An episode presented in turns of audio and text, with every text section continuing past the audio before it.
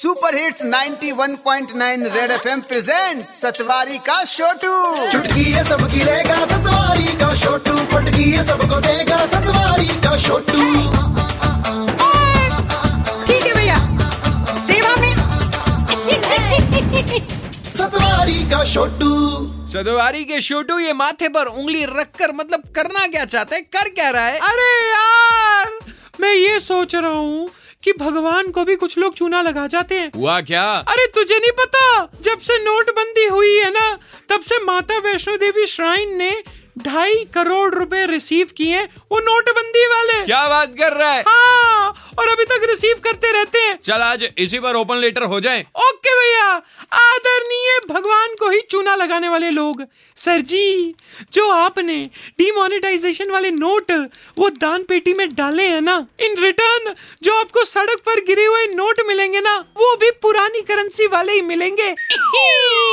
वैसे इस बात पर ना वो गाना याद आ रहा है।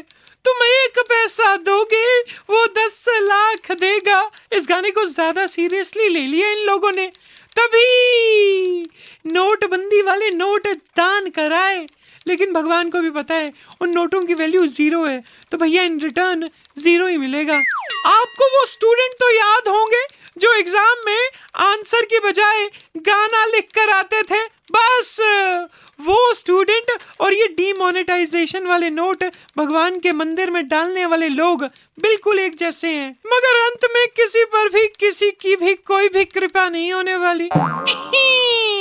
भगवान जी, वैसे जिन लोगों ने आपके दान पेटी में नोटबंदी वाले नोट डाले हैं ना, उनको आप भी ना एक वरदान दे दो। जब भी वो एटीएम में पैसे निकालने जाएँ तो उनको नोटबंदी वाले नोट ही मिले, फिर पता चलेगा उनको। उनाओ चलिया, आप भी थोड़ा ध्यान रखना। आपका आज्ञाकारी Chhotu from Satwari.